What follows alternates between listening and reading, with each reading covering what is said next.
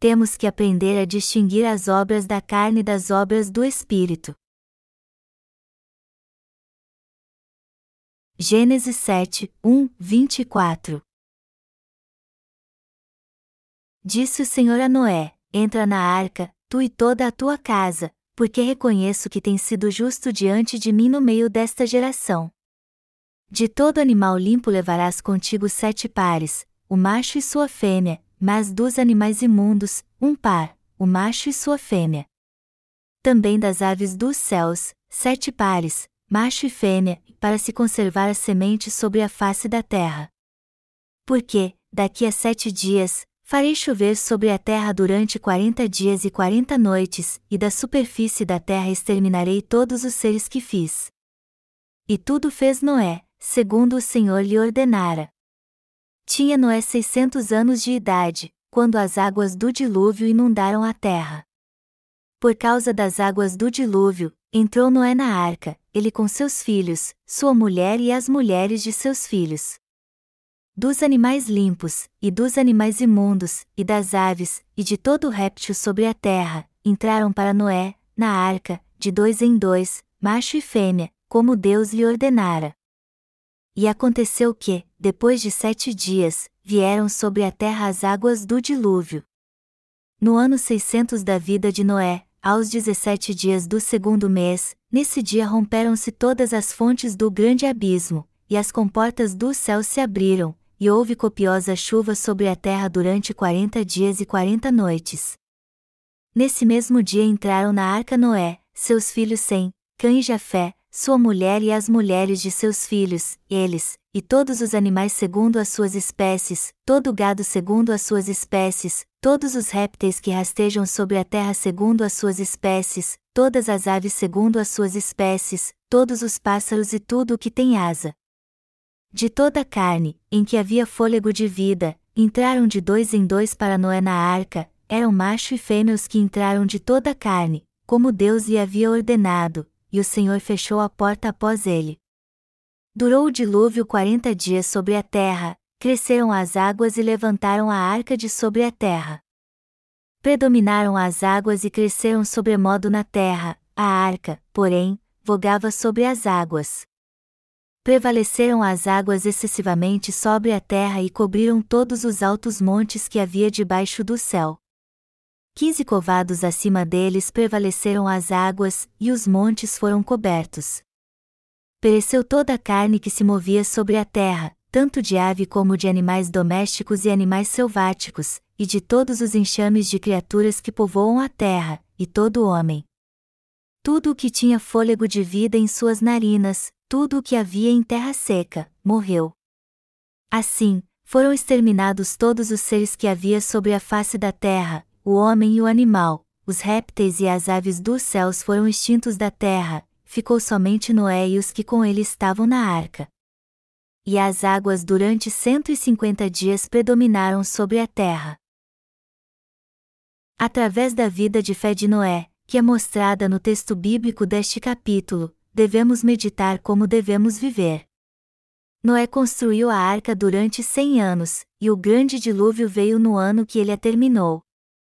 Segundo a palavra de Deus, sete dias antes da chegada do dilúvio, Noé levou para dentro da arca sua família e cada espécie de animais e aves do céu. É óbvio que foi Deus quem os atraiu para dentro da arca, mas Noé preparou tudo confiando na sua palavra. Em suma, Noé fez a obra do Espírito. Da mesma forma, enquanto vivermos nessa terra, também devemos viver para o Senhor e fazer a obra do Espírito.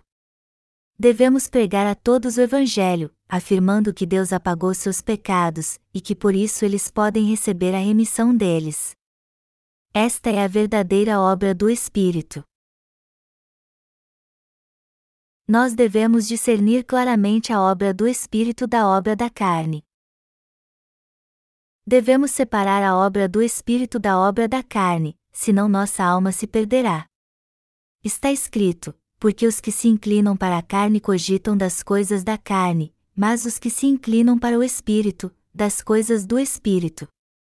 Porque o pendor da carne dá para a morte, mas o do espírito, para a vida e paz. Romanos 8, 5 e fim 6. A obra espiritual não combina com a obra da carne. Porém, como ainda temos um corpo, fazemos tanto a obra dele como a obra do Espírito, mesmo tendo nascido de novo. Não fazemos apenas um tipo de obra. No entanto, para Deus, nós que nascemos de novo devemos buscar fazer apenas um tipo de obra. Já que fomos salvos, devemos fazer a obra do Espírito. Como está escrito no texto acima, aqueles que desejam viver segundo a carne têm sua mente nas coisas carnais, mas os que anseiam viver segundo o Espírito têm-na nas coisas do Espírito. Embora sejamos tanto carne como Espírito, devemos nos dedicar apenas à obra do Espírito. Que tipo de obra devemos fazer? Devemos fazer a obra do Espírito, ou seja, servir a Deus. O que então é a obra do Espírito? é salvar almas pregando o Evangelho da água e do Espírito. O Senhor Jesus disse: Deus é Espírito, e importa que os seus adoradores o adorem em espírito e em verdade. João 4 horas e 24 minutos. A obra do Espírito não é outra senão pregar o Evangelho de Jesus Cristo, que apagou todos os pecados do homem. As bênçãos de Deus também virão quando fizermos a obra para salvar as pessoas pregando o Evangelho da água e do Espírito para elas. Somente os que nasceram de novo crendo no Evangelho da água e do Espírito têm sua mente na obra do Espírito, a discernem da obra da carne e fazem-na. Foi por isso que Deus disse que o animal que tinha unhas divididas, ou seja, unhas fendidas, era limpo. Levítico 11 horas e 3 minutos. Assim como os animais limpos tinham unhas fendidas, nós nascidos de novo devemos separar a obra do espírito da obra da carne, e fazer essa obra espiritual.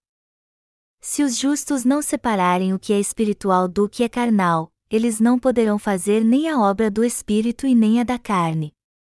Embora em outros tempos às vezes tenhamos feito a obra da carne e a obra do espírito, ainda assim devemos discernir a obra do Espírito da obra da carne de forma consciente.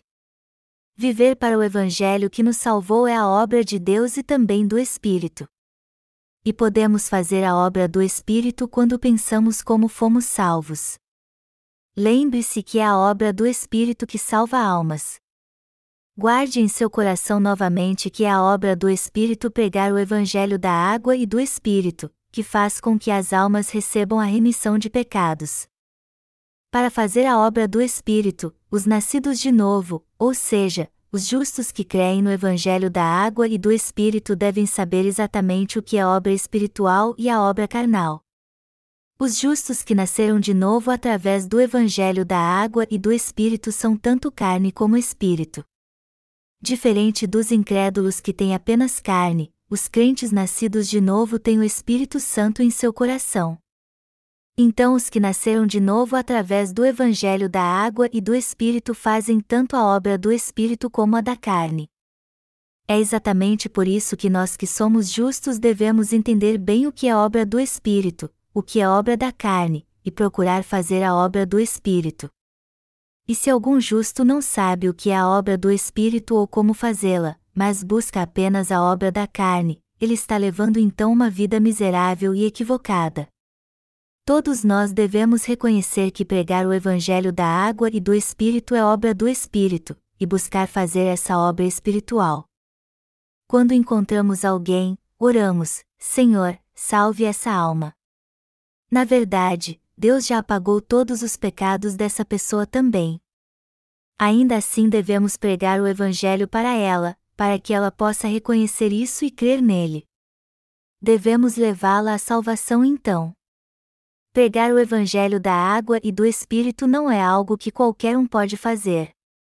Essa obra é algo que só pode ser feita por aqueles que foram redimidos crendo no Evangelho da água e do Espírito, e esta não é outra senão a obra do Espírito. Se pregarmos o Evangelho da verdade e proclamarmos que Deus salvou todos neste mundo do pecado apagando todos eles, as almas serão salvas ao ouvir esta verdade e crer nela de coração. Portanto, dependendo que tipo de obra faremos, as pessoas poderão ou não ser salvas. Nós fomos salvos pelo Evangelho da água e do Espírito. No entanto, é muito importante sabermos que tipo de obra os salvos estão fazendo. Todos nós devemos entender que tipo de obra devemos fazer para realizarmos a obra do Espírito. A não ser que saibamos o que é a obra do Espírito, não poderemos fazê-la.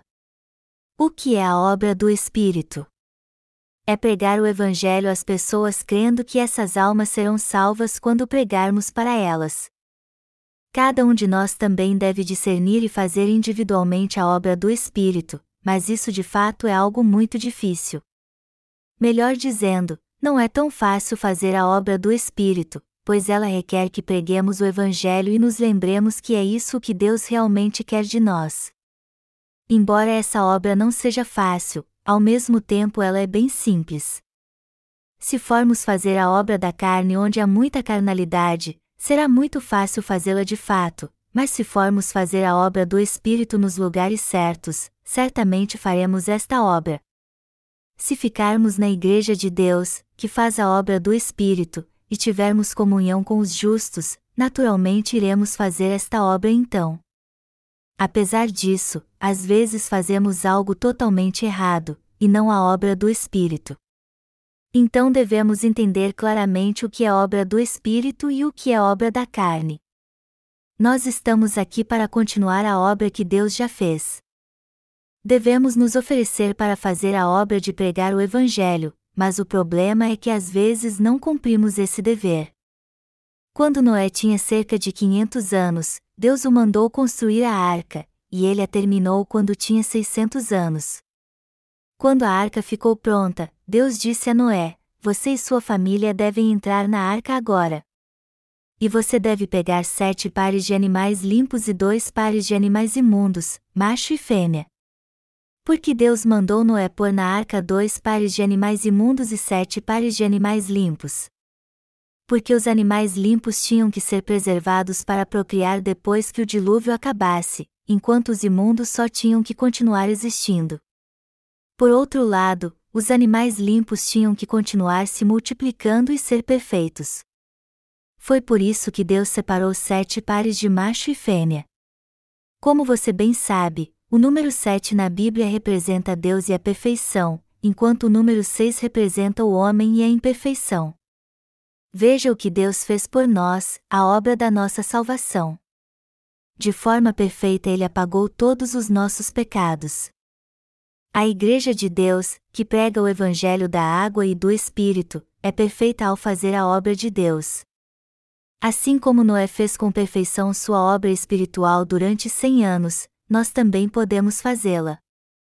Nós pregamos o Evangelho da água e do Espírito para as pessoas e Noé construiu a arca, e ambos são a mesma obra espiritual.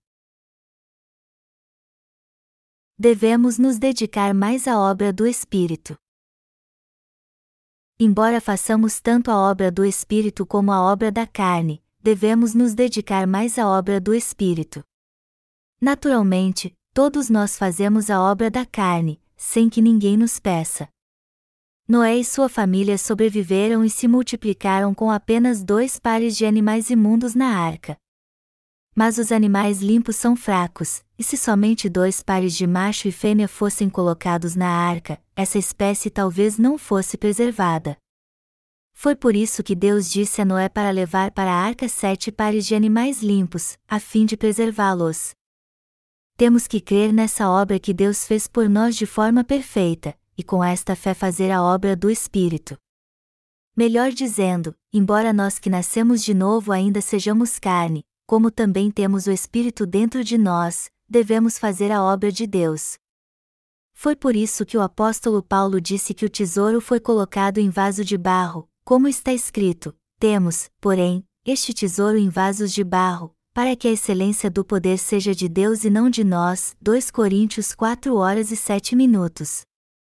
Isso significa que, mesmo que os nascidos de novo sejam fracos e imperfeitos, eles ainda têm o Espírito Santo dentro deles. Nós devemos pensar na obra do Espírito, meditar como Deus nos salvou e fazer sua obra. Foi exatamente para esta missão que fomos chamados. Todos nós devemos pregar o Evangelho da água e do Espírito para as pessoas, e fazer a obra do Espírito que leva todos que creem nesta verdade a alcançar a salvação. O que significa fazer a obra do Evangelho? Significa literalmente fazer a obra do Espírito. Isso não é apenas algum tipo de lição que nos ensina a ser moralmente corretos. Se pregarmos para as pessoas que Deus salvou de forma perfeita toda a humanidade e elas forem salvas por causa disso, temos que incentivá-las a ficar ainda mais firmes no Evangelho e impedir que falsos profetas as levem novamente para a morte. E a obra do obra do Espírito é justamente isso. Em suma, pregar o Evangelho da água e do Espírito e defendê-lo é fazer a obra de Deus. Portanto, devemos lutar e vencer os falsos profetas, defender o Evangelho do seu engano, e por mais que eles sejam muitos, jamais devemos nos aliar a eles. Devemos fazer parte da Igreja de Deus e pregar o Evangelho de dia e de noite. E o que quer que façamos, devemos fazer tudo pelo Evangelho. Os que não conhecem o Evangelho da água e do Espírito dizem que devemos crer em Jesus e ser bons em nossa vida. Porém, quanto mais alguém tenta levar uma vida santa, mais descobre que é incapaz de fazê-lo. Somente quando a pessoa vive para o Evangelho da água e do Espírito é que ela consegue levar uma vida santa. Todos os pastores nascidos da água e do Espírito devem falar do Evangelho da água e do Espírito quando forem pregar. Só é possível pregar o Evangelho da água e do Espírito quando o pregador tem-no em seu coração.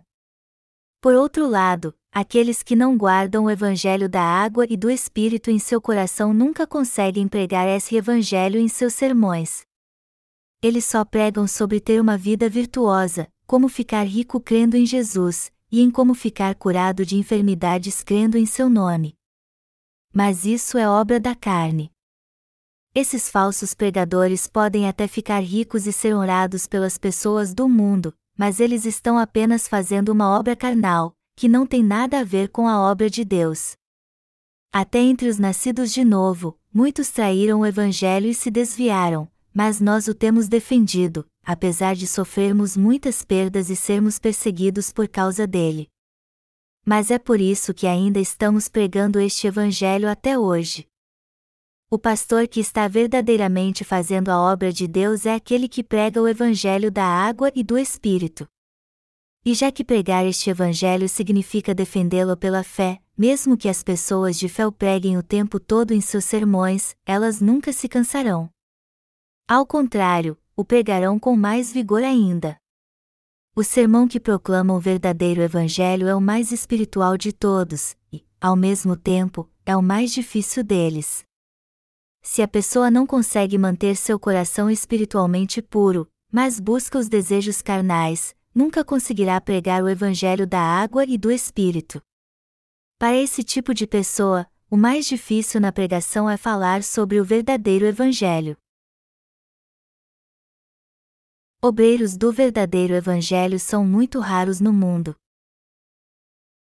Em todo o mundo há poucos pregando que Jesus apagou o pecado das pessoas com o evangelho da água e do Espírito.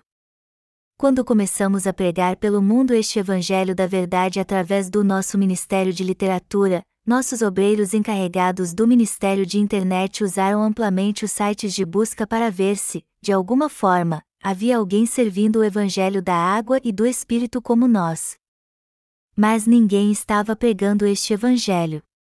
E mesmo hoje em dia, embora existam alguns pregando assim, nós nos tornamos justos sem pecado porque Jesus apagou todos os nossos pecados este não é o evangelho da água e do Espírito que estamos pregando. Eles só pregam que Jesus levou todos os nossos pecados na cruz, e é só até aí que vai o conhecimento deles. Eles não conseguem pregar nada além disso. E embora eles conheçam a resposta certa, que nos tornamos sem pecado crendo em Jesus do modo correto, eles não sabem exatamente como Jesus apagou todos os seus pecados, pois só conhecem o sangue na cruz. É exatamente por isso que ninguém jamais recebeu a remissão de pecados ouvindo seus sermões. Por isso também que nós, que de fato nascemos de novo, devemos pregar e defender o Evangelho da água e do Espírito, mesmo que corramos risco de vida. Por isso que nossos pastores se dedicam somente à pregação do Evangelho da água e do Espírito. E todos os nossos irmãos também estão vivendo para este Evangelho. E unindo todas as nossas forças, estamos pregando o Evangelho da água e do Espírito em todo o mundo. Temos que fazer com que o verdadeiro Evangelho seja conhecido por todos aqueles que estão sendo enganados pelos falsos evangelhos. Mas e você? Você é capaz de discernir o verdadeiro evangelho dos falsos?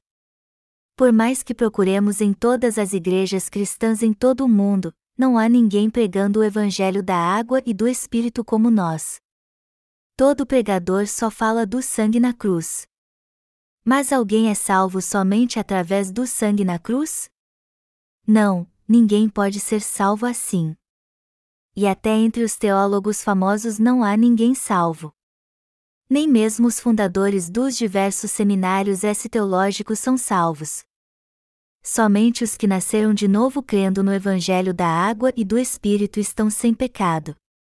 E somente eles podem se confessar a Deus com uma consciência pura, pois não têm pecado. Portanto, nós que nascemos de novo pelo Evangelho da água e do Espírito que devemos pregar este Evangelho da verdade devemos servir ao Senhor junto com nossos pastores. Quando pregarmos o Evangelho, é bem provável que alguém não o aceite. Mas não é preciso pregar o Evangelho para ninguém contra sua vontade. Se alguém tiver dificuldade de entender este Evangelho, tudo o que precisamos fazer é explicar a palavra de Deus aos poucos para ele e com bastante calma, falando primeiro sobre o pecado, depois sobre a lei e o juízo de Deus, para que ele consiga ver como realmente é e aceite o Evangelho. Depois que ele reconhecer que está destinado a ir para o inferno é que podemos pregar o Evangelho. Mas se mesmo assim ele resistir ao Evangelho depois que entender sua mensagem, você deve parar de pregar para ele. Devemos procurar os que realmente querem aceitar este Evangelho, levá-los a alcançar a salvação e nutri-los com carinho, assim como fazemos com nossos filhos. Se realmente fizermos um bom trabalho pregando o Evangelho da água e do Espírito em detalhes para as pessoas, então é certo que iremos conseguir com que muitas delas creiam nele de todo o coração. E quem crer neste Evangelho com certeza se tornará sem pecado pelo Espírito Santo, e não o considerará apenas como uma forma de conhecimento. Todo aquele que crê de coração no Evangelho da água e do Espírito não tem mais pecado.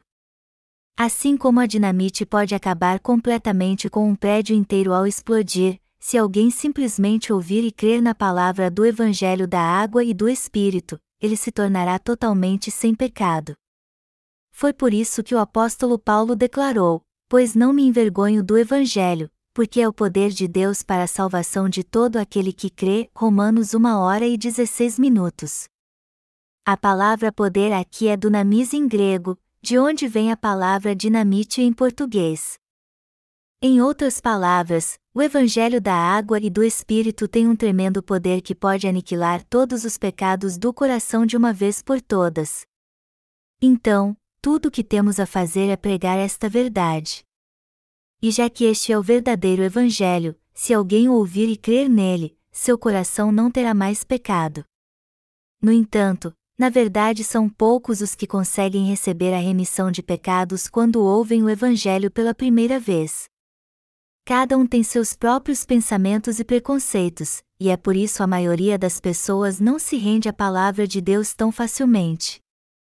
Então temos que estar sempre pregando o Evangelho, e aqueles que nos ouvirem devem deixar de lado seus próprios pensamentos se de fato quiserem nascer de novo com o tempo eles naturalmente passarão a crer. Dentro de mais alguns anos, Deus espalhará o Evangelho da água e do Espírito por todo o mundo. E se os nascidos de novo fizerem a obra do Evangelho como ele mandou, ele assegurará que nada ficará em seu caminho. Só depois que o Evangelho da água e do Espírito for totalmente pregado nos quatro cantos do mundo é que as catástrofes naturais começarão a guerras ocorrerão em escala mundial até as guerras iniciam com a permissão de Deus. A Bíblia diz: Como ribeiros de águas, assim é o coração do rei na mão do Senhor, este, segundo o seu querer, o inclina. Provérbios 21 horas e 1 minuto. Mesmo se um reservatório estiver cheio de água, suas comportas só se abrem ao comando do operador. Do mesmo modo, somente Deus governa o coração dos reis deste mundo. Quando Deus mover o coração de cada governante para que entrem em guerra, o mundo inteiro será varrido por ela. Mas antes que o Evangelho seja pregado totalmente, Deus porá temor no coração deles e impedirá que declarem guerra. Melhor dizendo, não importa quem governe cada nação, Deus é quem governa o coração de todos, e até o coração daqueles que se opõem ao Evangelho. Então este mundo nunca acabará sem a permissão de Deus. A Bíblia diz que nem mesmo um passarinho cai no chão sem a permissão de Deus. Mateus 10 horas e 29 minutos. Melhor dizendo, nada acontece sem a permissão de Deus. No mundo há muitos obreiros que receberam a remissão de pecados através do nosso Ministério de Literatura. E eles devem se afastar dos pastores e missionários que não nasceram de novo. Por sua vez, devem sempre estar juntos nos encontros e cultos com os nascidos de novo, pregando o Evangelho da água e do Espírito todos os dias. Assim eles conseguirão defender sua fé e muitas almas serão salvas. Deus levantará líderes onde quer que sua igreja esteja. E se estes líderes que foram designados para as congregações estiverem unidos com a igreja sede, Deus lhes dará forças para prosseguir. Nossos parceiros devem ir aos encontros, dirigir os cultos, pregar a palavra e dar testemunho sempre que puderem. Eu aconselho vocês a perseverar com paciência e fazer a obra do Evangelho aguardando o dia do Senhor e nunca passem a salva durante o culto. Se alguém quiser ofertar, ele pode fazer isso quando e como quiser. Então, ao invés de passar a salva, coloquem um gasofilaço na entrada da igreja e deixem duas pessoas cuidando dele. Vocês entendem que o que estou dizendo é a palavra de Deus? Se o Evangelho da água e do Espírito que eu tenho pregado é mesmo o verdadeiro Evangelho, então vocês também devem confiar que as minhas palavras são baseadas na palavra de Deus.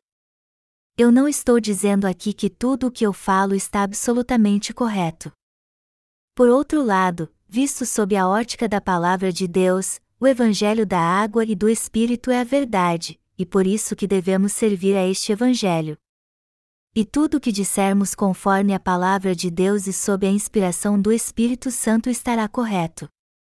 As pessoas receberão a remissão de pecados quando crerem na verdade do Evangelho da água e do Espírito. Por isso que estou dizendo que você deve crer no Evangelho da água e do Espírito. Noé também fez a obra do Espírito.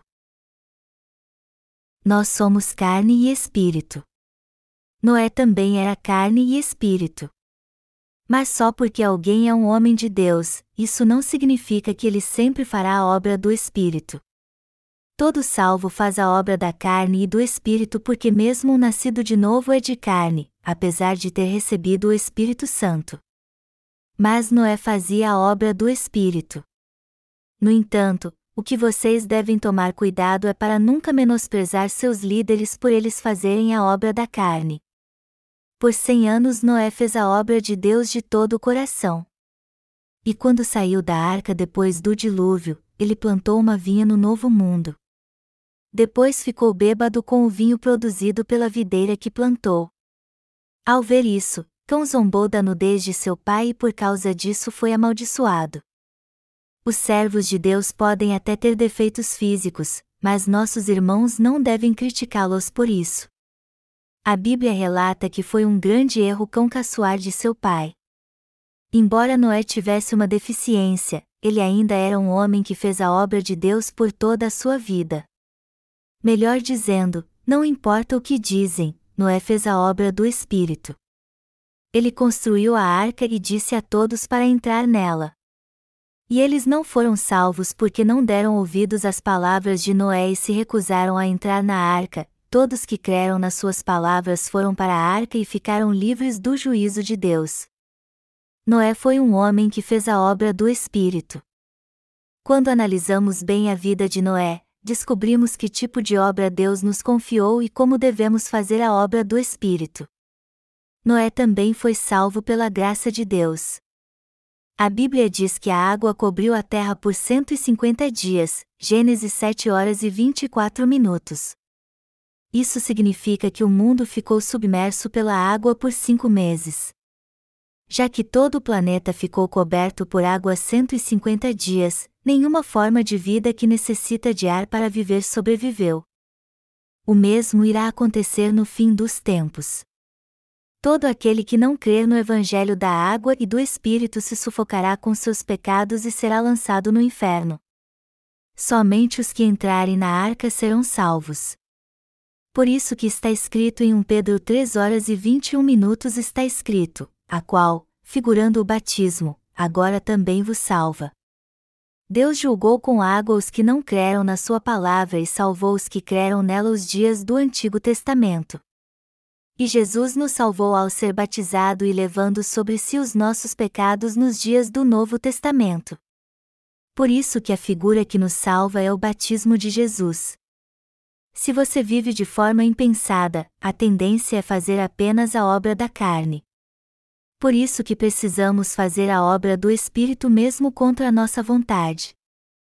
Vamos analisar como os compartimentos da arca foram feitos. Nitidamente a Igreja de Deus separa os salvos dos não salvos. A Igreja de Deus é uma igreja que tem misericórdia de todos. Para que alguém seja membro da Igreja de Deus, ele primeiro precisa ser salvo crendo no Evangelho da água e do Espírito. Embora os animais imundos tenham ido para a arca junto com os animais limpos, eles não se misturavam. Compartimentos foram criados para colocar todos os animais segundo sua espécie, o gado, os coelhos e as ovelhas, todos postos em diferentes compartimentos, juntos com sua própria espécie. Então, até hoje, não importa quem venha para a Igreja de Deus, porque aquele que é justo não pode se misturar com quem não é salvo, pois eles ainda são pecadores. Deus divide os salvos dos não salvos, colocando os que são salvos juntos com outros salvos, os não salvos junto com os não salvos. Você acha que a Bíblia é ensinada nos seminários? Não, isso não acontece. Provavelmente nossa escola missionária é o único lugar onde a Bíblia é lida, palestras são dadas baseadas nas Escrituras e vários assuntos são debatidos abertamente.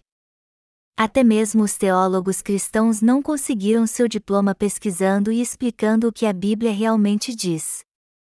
Eles receberam seu doutorado escrevendo dissertações sobre determinados assuntos relativos ao cristianismo segundo seus próprios pensamentos. Todas essas coisas saíram de sua mente, não da palavra de Deus. Como os líderes cristãos de hoje não nasceram de novo, todos eles interpretam a Bíblia segundo bem entendem. Vamos ver um exemplo disso.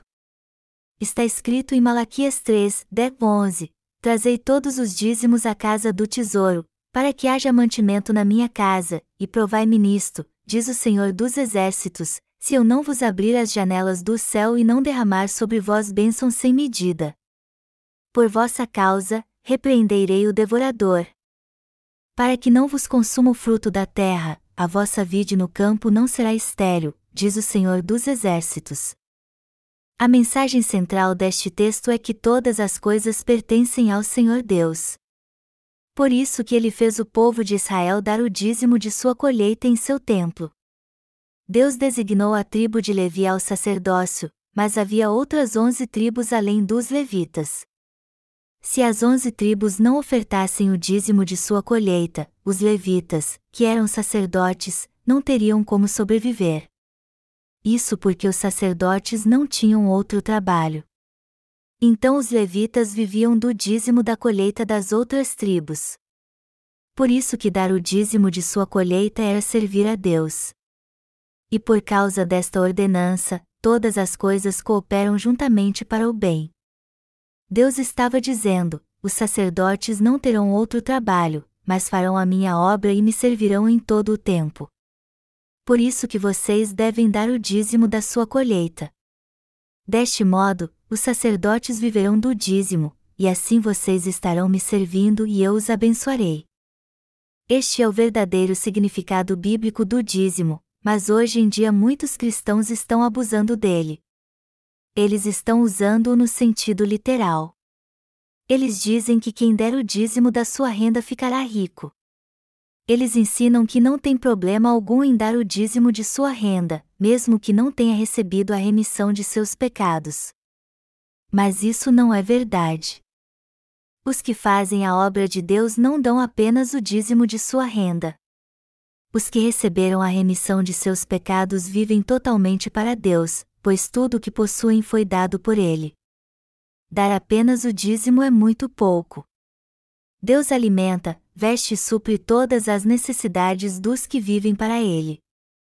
Melhor dizendo, se você trabalha só para Deus, Ele suprirá todas as suas necessidades em abundância. Já que recebemos tudo de Deus, é natural que devamos servir a Ele de todo o coração. E aos que verdadeiramente servem ao Senhor de todo o coração, Deus ainda lhes dará mais para que possam servi-lo muito mais. Em suma, quem mais serve a Deus receberá mais dele. Minha consciência está tranquila perante Deus, ainda mais no que se refere à gestão financeira da nossa organização missionária, Pregar o Evangelho em todo o mundo requer muitos recursos financeiros. Por isso que eu utilizo todas as ofertas dadas a Deus na proclamação do Evangelho da água e do Espírito. Nossos irmãos também sabem muito bem que tudo o que ofertam é usado para o Evangelho, por isso eles ofertam sem preocupação alguma. Jamais devemos usar essas ofertas para fazer qualquer outra coisa. Cada oferta deve ser usada onde é absolutamente necessário. Nenhum pastor deve pegar dinheiro para si mesmo. Mas apesar disso, alguns pastores acham que o dinheiro que conseguem é deles. Isso não está certo. Cada centavo que entra na Igreja de Deus deve ser totalmente usado para servir ao Evangelho da água e do Espírito. Nós prosperaremos se oferecermos tudo o que temos. Se vivermos para o Senhor, viveremos em abundância, mas se não fizermos isso, viveremos na pobreza. Deus conhece bem nosso coração e nossas ações. E os que vivem para si mesmos perecerão. Mas Deus ajuda as pessoas espirituais que fazem sua obra fielmente. Os pastores da Igreja de Deus são totalmente diferentes dos pastores das igrejas do mundo. Eles diferem em tudo o que fazem. No futuro, usaremos muito mais recursos financeiros nem que seja para salvar uma alma, que é mais preciosa do que tudo nos céus. Embora estejamos fazendo muitos investimentos pelo mundo, a Igreja de Deus já é muito próspera. E é assim que a Igreja de Deus deve ser. Devemos servir ao Evangelho de todo o nosso coração. Nosso corpo, coração e bens devem ser ofertados ao Senhor. Assim é a nossa fé temos que ser grandes vasos de fé para o Senhor. Deus disse que, ora, a fé é a certeza de coisas que se esperam, a convicção de fatos que se não veem. Hebreus 11 horas e 1 minuto. Embora agora não possamos ver os frutos da fé que tanto buscamos, com o tempo os veremos. E enquanto eles não chegam, nós oramos por ele, pois Deus no tempo certo os revelará a nós. Enquanto isso, os nascidos de novo fazem a obra de Deus, pois isso é o certo a fazer. Esta é a vida correta de um nascido de novo, pois quando fazemos a obra de Deus desfrutamos de todas as suas bênçãos.